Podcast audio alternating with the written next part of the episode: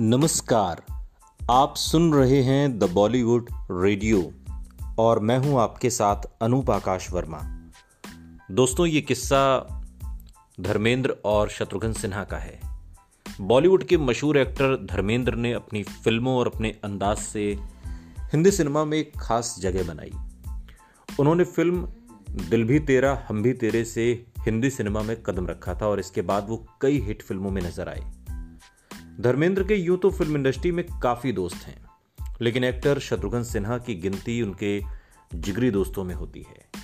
दोनों कई फ़िल्मों में एक साथ नज़र आ चुके हैं, लेकिन हैरान करने वाली बात तो यह है कि शत्रुघ्न सिन्हा जब भी धर्मेंद्र के जन्मदिन पर तोहफे लाते थे तो एक्टर उन पर बिफर पड़ते थे। शत्रुघ्न सिन्हा से जुड़ी इस बात का खुलासा खुद धर्मेंद्र ने एक इंटरव्यू में किया था। एक्टर शत्रुघ्न सिन्हा, धर्मेंद्र और उनके बेटों सनी देओल और बॉबी देओल की फ़िल्म यमला पगला दीवाना फिर से में नज़र आए थे।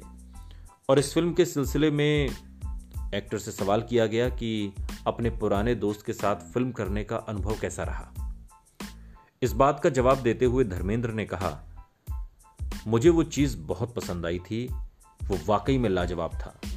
हमारा जन्मदिन एक दूसरे के आगे पीछे ही आता है। लेकिन वो जब भी मेरे जन्मदिन पर मेरे लिए कुछ लेकर आता था, मैं उसके मुँह पर दे मारता था। आपको बता दें कि धर्मेंद्र और शत्रुघ्न सिन्हा एक साथ फ़िल्म शोले में काम करने वाले थे। लेकिन बाद में फ़िल्म में जय के रोल के लिए अमिताभ बच्चन को कास्ट किया गया और इससे इतर शत्रुघ्न सिन्हा, धर्मेंद्र के साथ साथ एक्ट्रेस हेमा मालिनी के भी काफ़ी अच्छे दोस्त हैं। और अपनी तीनों की दोस्ती के बारे में बात करते हुए शत्रुघ्न सिन्हा ने कहा था, हम तीनों ने एक साथ दुलाल गुहा की फ़िल्म दोस्त में काम किया था, जो कि साल 1974 में रिलीज़ हुई थी। शत्रुघ्न सिन्हा ने इस बारे में बात करते हुए आगे कहा था कि, जब भी हमें एक दूसरे की ज़रूरत पड़ती है, हम तीनों ही एक दूसरे के लिए मौजूद रहते हैं। यमला पगला दीवाना में छोटा सा रोल करना कुछ ऐसा ही नहीं था, जिसके लिए मुझे सोचना पड़े।